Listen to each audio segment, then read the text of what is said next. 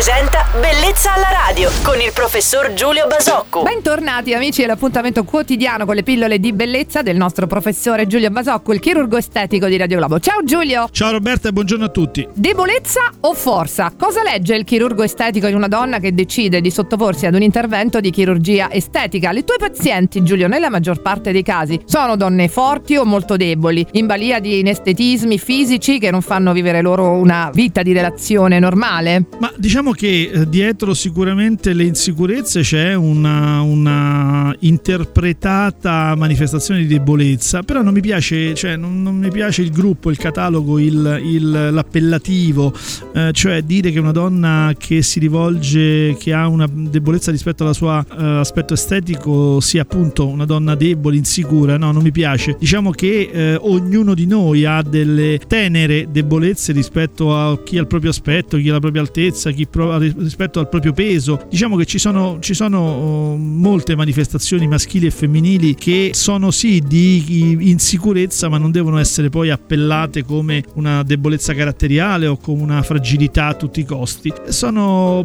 piccole manifestazioni, lati del carattere che anche nel complesso di un carattere di, di, di, di una donna molto forte, molto determinato, molto capace, come dire, le danno femminilità. Quindi le, le guardo in questa maniera senza attribuire poi globalmente l'appellativo di insicura o sicura a una donna che fa un intervento. Giusto, ringrazio il professore Giulio Basocco per questa bella chiacchierata. Torneremo a parlare di medicina e chirurgia estetica domenica qui su Radio Globo. Ciao Giulio, buon weekend! Ciao Roberta e buon weekend a tutti. Bellezza alla radio.